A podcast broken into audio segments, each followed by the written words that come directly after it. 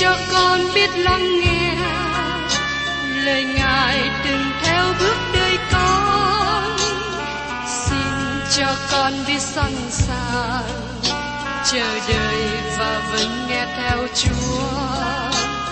Xin cho con biết sẵn sàng thực hành lời chúa đã truyền ban Hân hoan chào mừng quý vị đến nghe chương trình Tìm hiểu Thánh Kinh. Đây là một chương trình học kinh thánh liên tục và hệ thống trong thời gian 5 năm. Chúng ta sẽ lần lượt khảo sát từ sáng thế ký cho đến khải huyền. Mục sư tiến sĩ McGee là người được Chúa dùng để sáng lập và thực hiện chương trình này.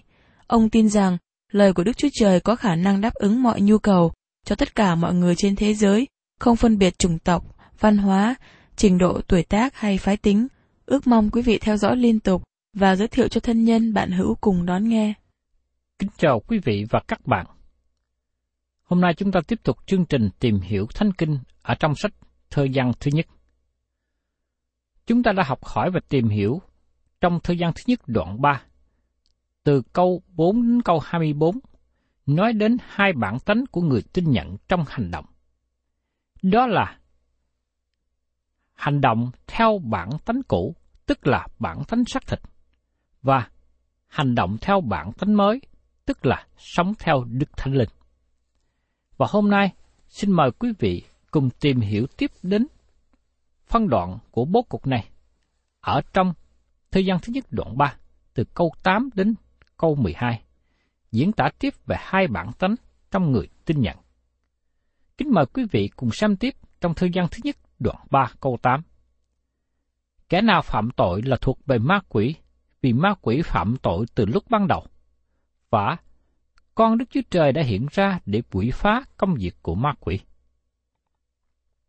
Kẻ nào phạm tội là thuộc về ma quỷ. Chúng ta cần nhận biết rằng ma quỷ là nguồn gốc của tất cả tội lỗi. Hắn là người chịu trách nhiệm đem tội lỗi vào trong thế gian. Hắn là người đã dẫn cha mẹ đầu tiên của con người vào tội lỗi. Và đó là lý do mà các bạn và tôi ngày hôm nay có bản tánh tội lỗi bởi do ma quỷ. Kẻ nào phạm tội là thuộc về ma quỷ. Xin nhớ rằng, lời mà Chúa Giêsu đã nói với những người lãnh đạo tôn giáo trong thời của Ngài, ở trong sách Giăng đoạn 8 câu 44. Các ngươi bởi cha mình là ma quỷ mà sanh ra, và các ngươi muốn làm nên sự ưa muốn của cha mình.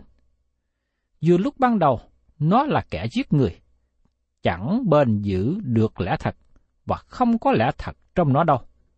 Khi nó nói dối, thì nó nói dối theo tánh của riêng mình, vì nó vốn là kẻ nói dối và là cha của sự nói dối. Một điều chúng ta cần chú ý rằng, chúng ta bắt chước theo hành động của cha mình. Nếu cha các bạn là ma quỷ, thì các bạn sẽ hành động giống như hắn. Nếu các bạn có cha trên trời, các bạn có bản tánh của Ngài, và các bạn sẽ hành động giống như Ngài. Vì ma quỷ phạm tội từ lúc ban đầu, ma quỷ phạm tội từ lúc ban đầu và nó tiếp tục phạm tội từ đó. Hắn ở trong sự chống nghịch với Đức Chúa Trời. Và con Đức Chúa Trời đã hiện ra để quỷ phá công việc của ma quỷ. Chỉ có Chúa Giêsu mới có thể giải cứu các bạn. Xin các bạn hãy đến cùng Ngài. Xin các bạn đừng đến với tôi, bởi vì tôi không thể giúp đỡ các bạn, cũng như không ai khác có thể giúp đỡ các bạn. Nhưng Chúa Giêsu có thể giải cứu các bạn, bởi vì Ngài là bác sĩ đại tài. Tôi khẩn thiết kêu gọi các bạn hãy đến với Ngài và trình bày vấn đề khó khăn của chính mình. Chúa Giêsu Christ đã đến và chết cho tội lỗi của thế gian. Giăng Baptist đã nói, kia, chiên con của Đức Chúa Trời là đấng cất tội lỗi của thế gian đi. Ngài cất đi án phạt tội lỗi. Từ khi các bạn tin cậy đấng Christ, tội lỗi các bạn được bỏ lại phía sau, và các bạn được cứu rỗi trong Ngài. Tội lỗi các bạn sẽ không bao giờ được mang trở lại để chống nghịch với sự cứu rỗi của các bạn nữa, bởi vì các bạn tin cậy Chúa của Thế Giêsu. Trong Hebrew đoạn 7 có 26 nói rằng, ấy đó thật là thầy tế lễ thượng phẩm mà chúng ta có cần dùng. Thánh khiết, vô tội, không ô uế, biệt khỏi kẻ có tội, được cất lên cao hơn các tầng trời. Nhưng Chúa Giêsu trở thành con người và Ngài chịu chết như một của lễ chuộc tội chúng ta. Ngài trả án phạt tội lỗi của chúng ta. Trở lại trong câu 5 của đoạn này, Giăng nói, và các con biết Đức Chúa Giêsu Christ đã hiện ra để cất đi tội lỗi, và biết trong Ngài không có tội lỗi. Chúa Giêsu đã cất đi tội lỗi của tất cả những người tin nhận Ngài. Nói một cách khác, Ngài đã chết để cho các bạn và tôi có thể sống đời sống cơ đốc nhân. Điều này đem chúng ta đi ngay vào trọng tâm của phân đoạn từ câu 4 đến câu 24. Mỗi cơ đốc nhân có hai bản tính. Đó là điều mà Phaolô đã nói rất dài trong đoạn 7. Xin chúng ta xem ở trong Roma đoạn 7, câu 18 đến 19. Và tôi biết điều lành chẳng ở trong tôi đâu, nghĩa là trong xác thịt tôi, bởi tôi có ý muốn làm điều lành, nhưng không có quyền làm trọn, vì tôi không làm điều lành mình muốn, nhưng làm điều dữ mình không muốn. Bản tánh mới muốn làm điều tốt, và bản tánh cũ muốn nắm kéo lại. Bản tánh cũ không muốn phục vụ Đức Chúa Trời, và nó chống nghịch với Ngài. Phaolô nói tiếp ở trong Roma đoạn 8, câu 6 đến câu 9. Và chăm về xác thịt sanh ra sự chết, còn chăm về thánh linh sanh ra sự sống và bình an. Vì sự chăm về xác thịt nghịch với Đức Chúa Trời, bởi nó không phục với luật pháp Đức Chúa Trời, lại cũng không thể phục được. Và những kẻ sống theo xác thịt thì không thể đẹp lòng Đức Chúa Trời. Về phần anh em, nếu quả thật thánh linh của Đức Chúa Trời ở trong lòng thì không sống theo xác thịt đâu, nhưng theo thánh linh. Song nếu ai không có thánh linh của Đấng Christ, thì người ấy chẳng thuộc về Ngài. Tôi xin nói rõ điều này. Chúng ta đang nói về những người thật sự tin Chúa Giêsu và được tái sanh. Chúng ta không nói về những cơ đốc nhân hữu danh vô thực. Chúng ta cũng không nói về những hội viên hội thánh. Chúng ta cũng không nói về những người chỉ làm phép bắp tem bằng nghi thức, nhưng không có lòng tin nhận cho sự cứu rỗi. Chúng ta cũng không nói về những người theo hệ thống lễ nghi. Chúng ta đang nói về những người thật sự được tái sanh trong đấng Christ. Con Đức Chúa Trời đã hiện ra để quỷ phá công việc của ma quỷ. Nhờ đó mà các bạn và tôi có thể sống cho Ngài. Tiếp đến, ở trong thời gian thứ nhất đoạn 3 câu 9. Ai sanh bởi Đức Chúa Trời thì chẳng phạm tội, vì hạt giống của Đức Chúa Trời ở trong người, và người không thể phạm tội vì đã sanh bởi Đức Chúa Trời. Những ai sanh bởi Đức Chúa Trời, đây là sự sanh lại mới mà chúng ta đang nói. Đây là điều mà Chúa Giêsu đã nói với một người lãnh đạo tôn giáo tên là Nicodem. Ở trong văn đoạn 3 câu 7. Chớ lấy làm lạ vì điều ta đã nói với ngươi, các ngươi phải sanh lại. Ai sanh bởi Đức Chúa Trời thì chẳng phạm tội. Một con cái của Đức Chúa Trời được ban cho bản tánh mới và bản tánh mới đó không phạm tội. Lý do mà đứa con trai quan đàn không tiếp tục ở trong chuồng heo, bởi vì con trai quan đàn không phải là heo. Anh ta là con trai của cha, và nó ham thích nhà của cha. Nếu các bạn là con cái của Đức Chúa Trời, các bạn sẽ muốn ở trong nhà của cha, và các bạn ham thích điều đó. Ai sanh bởi Đức Chúa Trời thì chẳng phạm tội. Ý tưởng muốn nói ở đây không phải chỉ là một hành động tội lỗi, nhưng ý tưởng tại đây là con cái của Đức Chúa Trời không sống trong tội lỗi. Sứ đồ Giăng đã nói trước đây ở trong thư gian thứ nhất đoạn 2 câu 1. Hỏi con cái bé mọn ta, ta viết cho các con những điều này, hầu cho các con khỏi phạm tội. Nếu có ai phạm tội thì chúng ta có đấng cầu thai ở nơi Đức Chúa Cha và Đức Chúa Giêsu Christ tức là đấng công bình. Những người thật sự tin nhận Chúa Giêsu sẽ không tiếp tục sống trong tội lỗi. Sứ đồ Giăng nói rằng, vì ý muốn của Đức Chúa Trời là chúng ta không sống trong tội lỗi. Tội lỗi là điều đối nghịch với ý muốn của Đức Chúa Trời. Nhưng khi tội lỗi vào trong đời sống chúng ta, Giăng nói rằng, chúng ta có đấng cầu thai. Ở trong thời gian thứ nhất đoạn 1 câu 9, còn nếu chúng ta xưng tội mình, thì Ngài là thành tính, công bình để tha tội cho chúng ta, và làm cho chúng ta sạch mọi điều gian ác. Một lần nữa, Giăng đang nói với những người tin nhận Chúa Giêsu và những người tin nhận sẽ không tiếp tục sống trong tội lỗi. Vì thế, Giăng nói, ai sanh bởi Đức Chúa Trời thì chẳng phạm tội.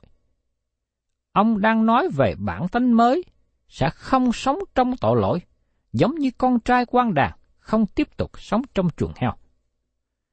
Vì hạt giống của Đức Chúa Trời ở trong người, nếu các bạn là con cái của Đức Chúa Trời, các bạn có bản tánh thiêng liêng. Ai sanh bởi Đức Chúa Trời thì chẳng phạm tội vì hạt giống của Đức Chúa Trời ở trong người và người không thể phạm tội được. Tại sao người ấy không thể phạm tội? Bởi vì người ấy được sanh lại bởi Đức Chúa Trời. Giăng đang nói đến những người thật sự tin nhận Chúa Giêsu. Dân không nói đến những người chỉ có tin nhận bề ngoài, chỉ có đi nhà thờ với hình thức bề ngoài. Câu hỏi được đặt ra là, các bạn đã được sanh lại bởi Đức Chúa Trời chưa? Tôi tin vào sự an ninh của người tin nhận Chúa Giêsu, nhưng tôi cũng tin rằng có nhiều người không có sự an ninh. Vì thế, rất là cần thiết để chúng ta xem xét đời sống của chính mình, để xem xét chính mình có đang ở trong đức tin hay không. Các bạn có thật sự là con cái của Đức Chúa Trời không? Các bạn có tìm kiếm làm điều đẹp lòng Đức Chúa Trời không? Đó là điều quan trọng. Nhưng có người nói về chàng thanh niên mà anh ta là người đồng tính liên ái. Người ấy không thể trở thành con cái của Đức Chúa Trời được. Nhưng tôi xin thưa rằng, người ấy có thể. Nhưng nếu anh là con cái của Đức Chúa Trời, anh ta phải từ bỏ tội lỗi. Đứa con trai quan đàn có thể rơi vào chuồng heo, nhưng anh ta không tiếp tục sống ở đó. Anh ta đi khỏi đó. Vào một ngày sẽ đến, nó nói rằng, tôi sẽ đứng dậy và trở về nhà cha tôi. Nhà cha của con trai này không ở gần chuồng heo, anh ta ở cách càng xa càng tốt. Ai sanh bởi Đức Chúa Trời thì chẳng phạm tội. Người được Đức Chúa Trời sanh lại không tiếp tục sống trong tội lỗi. Khi chúng ta nhận lấy bản tánh mới, như chúng ta không mất đi bản tánh cũ. Bản tánh cũ bị đè bẹp xuống, nhưng nó vẫn còn ở trong con người. Đó là vấn đề trở ngại. Vì thế chúng ta không ngạc nhiên khi nghe Phaolô kêu lên, khốn nạn cho tôi, ai sẽ cứu tôi thoát khỏi thân thể hai chết này? Trong Roma đoạn 7 có 24. Chỉ có thánh linh của Đức Chúa Trời mới có thể giải cứu các bạn. Nếu các bạn nhận biết rằng các bạn là người không tự cứu giúp và vô vọng, nếu có một tội lỗi nào làm cho các bạn mù mắt, làm hư hoại đời sống, cướp mất niềm tin của các bạn, và các bạn ở trong sự khốn khó, thì tôi xin nói với các bạn rằng, Ngài có quyền năng và sẽ giải cứu các bạn, nếu các bạn muốn được giải cứu. Nếu các bạn muốn từ bỏ tội lỗi đó, và nếu các bạn muốn phụng sự Ngài, Ngài sẽ làm việc đó với các bạn. Vì hạt giống của Đức Chúa Trời ở trong người và người không thể phạm tội được vì đã sanh bởi Đức Chúa Trời. Tiếp đến ở trong răng đoạn 3 câu 10. Bởi đó, người ta nhận biết con cái Đức Chúa Trời và con cái của ma quỷ. Ai chẳng làm điều công bình là không thuộc về Đức Chúa Trời. kẻ chẳng yêu anh em mình cũng vậy. Bởi đó, người ta nhận biết con cái Đức Chúa Trời và con cái ma quỷ. Tôi nghĩ rằng chúng ta cần thêm sự nhận biết một chút ngày hôm nay, bởi vì nhiều con cái của Đức Chúa Trời nhìn giống như họ thuộc về người khác, hay là họ nhìn giống như trẻ mồ côi. Có hai gia đình trong thế giới, với sự dạy dỗ cho rằng Đức Chúa Trời là cha của vũ trụ. Tôi kể đó là một điều sai lầm lớn, một sự dạy dỗ sai lầm. Đó là một dị giáo. Kinh Thánh không có dạy rằng Đức Chúa Trời nhìn mọi người là con cái của Ngài. Chúa Giêsu đã nói rõ với các nhà lãnh đạo tôn giáo thời bấy giờ. Các ngươi bởi cha mình là ma quỷ mà sanh ra, và các ngươi muốn làm nên sự ưa muốn của cha mình. Trong văn đoạn 8 câu 44 có người nói rằng lý do mà cơ đốc nhân không được lập gia đình với người không phải là cơ đốc nhân, bởi vì nếu các bạn kết hôn với người trong gia đình của ma quỷ, các bạn sẽ gặp khó khăn với cha vợ hay cha chồng. Điều đó thật sự như thế. Có con cái của Đức Chúa Trời và con cái của ma quỷ, có hai gia đình trong thế giới. Văn đang chỉ cho chúng ta hai điều mà nó tỏ bài con cái của Đức Chúa Trời. Đức Chúa Trời biết lòng của chúng ta và biết chúng ta có phải được sanh lại và trở thành con cái của Ngài hay không. Nhưng người láng giềng xung quanh chúng ta không biết điều đó. Chỉ có một cách mà người xung quanh có thể biết là sự sống của Đức Chúa Trời được tỏa sáng trong chúng ta. Nó không nhất thiết là được tỏa bài bởi môi miệng, bởi lời nói, nhưng được tỏa sáng bởi đời sống của chúng ta. Các bạn thân mến, đời sống của tôi có hai bản tánh. Tôi có thể trở nên tệ và sống ở mức rất thấp. Tôi có một bản tánh theo chiều hướng đó. Tất cả chúng ta có bản tánh cũ, và chúng ta không thể nào bỏ đi bản tánh cũ đó trong đời sống này, và tất cả chúng ta hụt mất sự vinh hiển của Đức Chúa Trời. Nhưng trên đó, chúng ta có bản tánh mới, và đó là nơi sanh ra bông trái của sự yêu thương, vui mừng, nhịn nhục, vân vân. Ngày hôm nay tôi cảm thấy tốt và tôi có sự vui mừng của Chúa trong lòng. Nhưng ngày mai tôi có thể rơi xuống chỗ xấu xa. Hiện nay điều đó chưa có xảy ra. Nhưng nếu có một điều nào đó xảy ra, tôi sẽ trở lại sống trong bản tánh cũ. Trong thư Galati, Phaolô nói với các cơ đốc nhân học bước đi theo Đức Thánh Linh. Các bạn không thể tự mình làm điều đó. Trong Roma đoạn 7, Phaolô khám phá ra hai điều. Không có sự tốt nào trong bản tánh cũ và không có năng lực trong bản tánh mới. Các bạn cần sự giúp đỡ, bất kể các bạn là ai. Các bạn không thể tự mình sống đời sống cơ đốc nhân. Chỉ bởi nhờ Đức Thánh Linh của Đức Chúa Trời làm việc trong các bạn và qua đó các bạn mới có thể sanh ra trái tốt và Ngài muốn chúng ta sanh ra nhiều trái. Chúa Giêsu đã nói ở trong văn đoạn 15 câu 1 đến câu 2. Ta là gốc nho thật, cha ta là người trồng nho, hãy nhánh nào trong ta mà không kết quả thì Ngài chặt hết, và Ngài tỉa sửa những nhánh nào kết quả để được sai trái hơn. Ngài muốn chúng ta sanh ra trái, nhưng Ngài cũng nói rằng Ngài sẽ tỉa sửa chúng ta. Khi tôi cắt tỉa nhánh nho và để nó sanh ra nhiều trái, Đức Chúa Trời tỉa sửa chúng ta để chúng ta được trái tốt.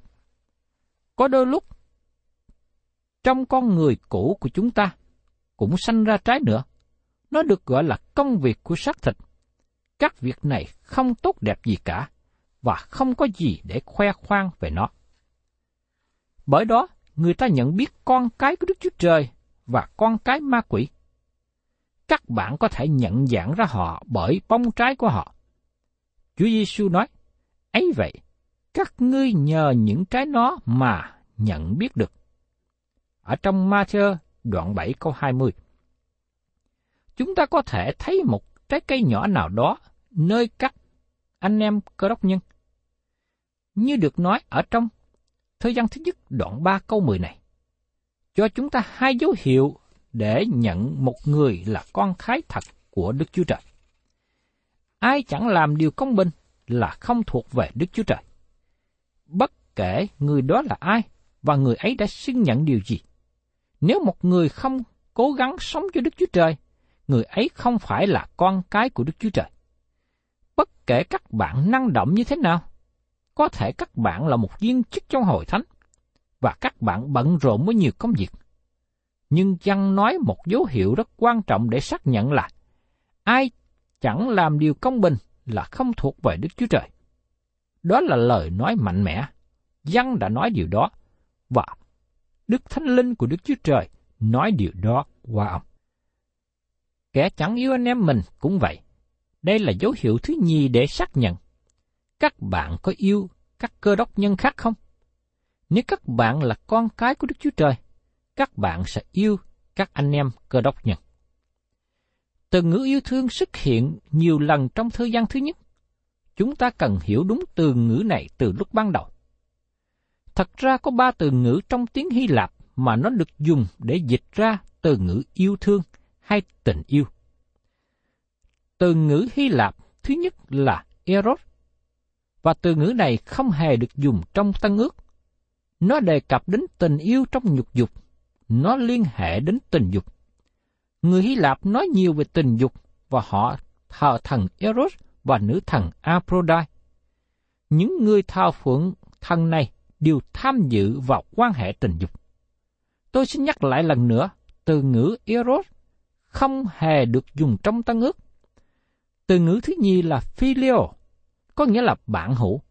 Nó có nghĩa là tình yêu thương anh em. Từ ngữ thứ ba là từ ngữ cao nhất là Arapa. Nó là tình yêu thương của Đức Chúa Trời, như được nói trong Tin lành Giăng đoạn 3 câu 16.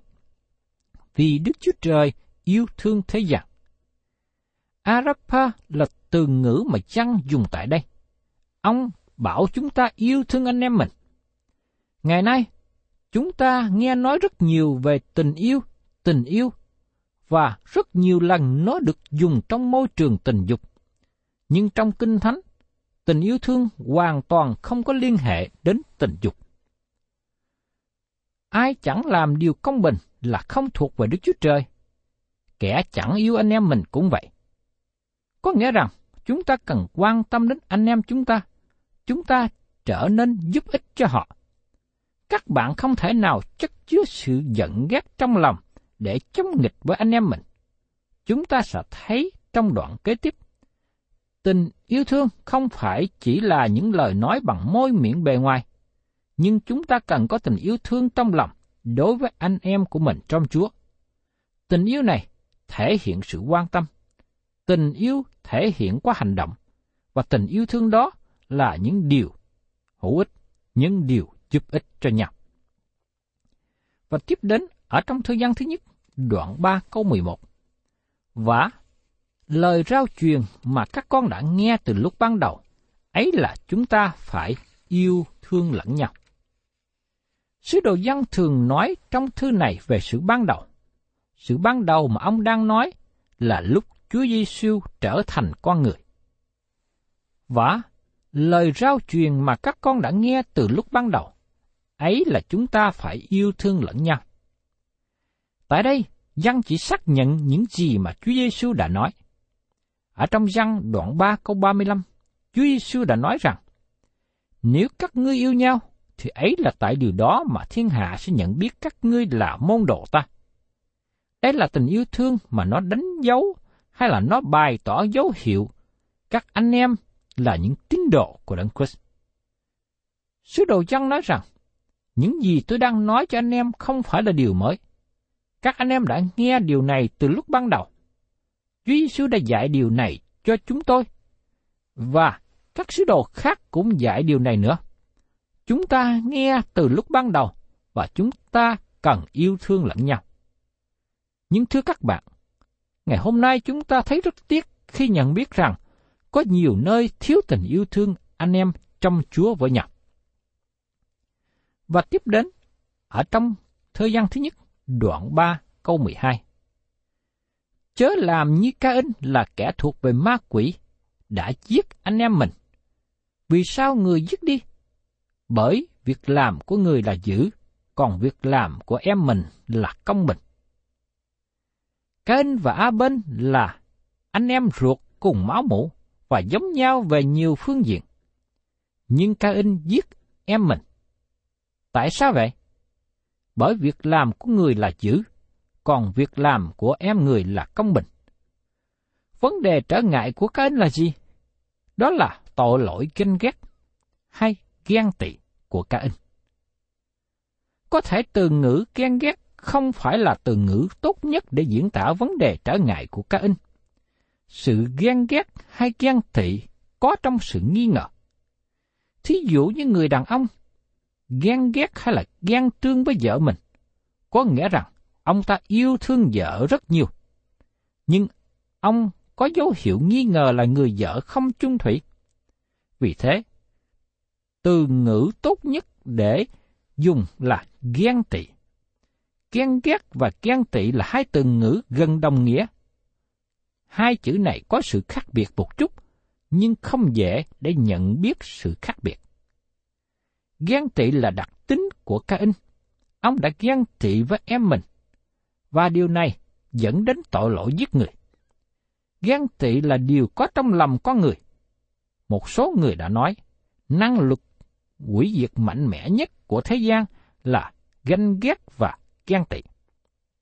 Người có tính ghen tị là người không muốn người khác hơn mình. Cộng với ghen ghét là ham muốn vượt trội hơn người khác. Đó chính là vấn đề khó khăn của Cain. Một điều chúng ta để ý, người nam không ganh ghét, ghen tị khi nhìn thấy một người nữ đẹp. Nhưng khi một phụ nữ nhìn thấy một phụ nữ khác đẹp hơn mình, cô ta thường nổi lên lòng ghen ghét và ganh tị. Sự ghen ghét và ganh tị xảy ra giữa những người tin Chúa trong hội thánh gây nhiều tổn hại. Có thể nó gây tổn hại hơn nhiều thứ khác. Đây là tội lỗi kinh nghiệm mà nhiều người tìm cách che đậy. Chẳng hạn như một người hát đơn ca, ganh tị với một người khác hát đơn ca hay hơn. Một người giảng ganh ghét với một người giảng khác. Có nhiều lời nói xấu, gièm pha đang xảy ra, mà cội rễ của nó là ganh ghét và ghen tị. Nếu quý vị và các bạn rơi vào lỗi lầm này, xin hãy ăn năn và từ bỏ sớm. Nếu không, thì một ngày nào đó, quý vị và các bạn hành động giống như Ca-in. Thân chào tạm biệt quý vị và xin hẹn tái ngộ cùng quý vị trong chương trình tìm hiểu Thánh Kinh kỳ sau.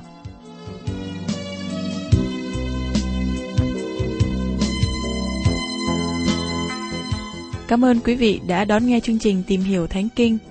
Nếu quý vị muốn có loạt bài này, xin liên lạc với chúng tôi theo địa chỉ sẽ được đọc vào cuối chương trình. Kính chào quý thính giả.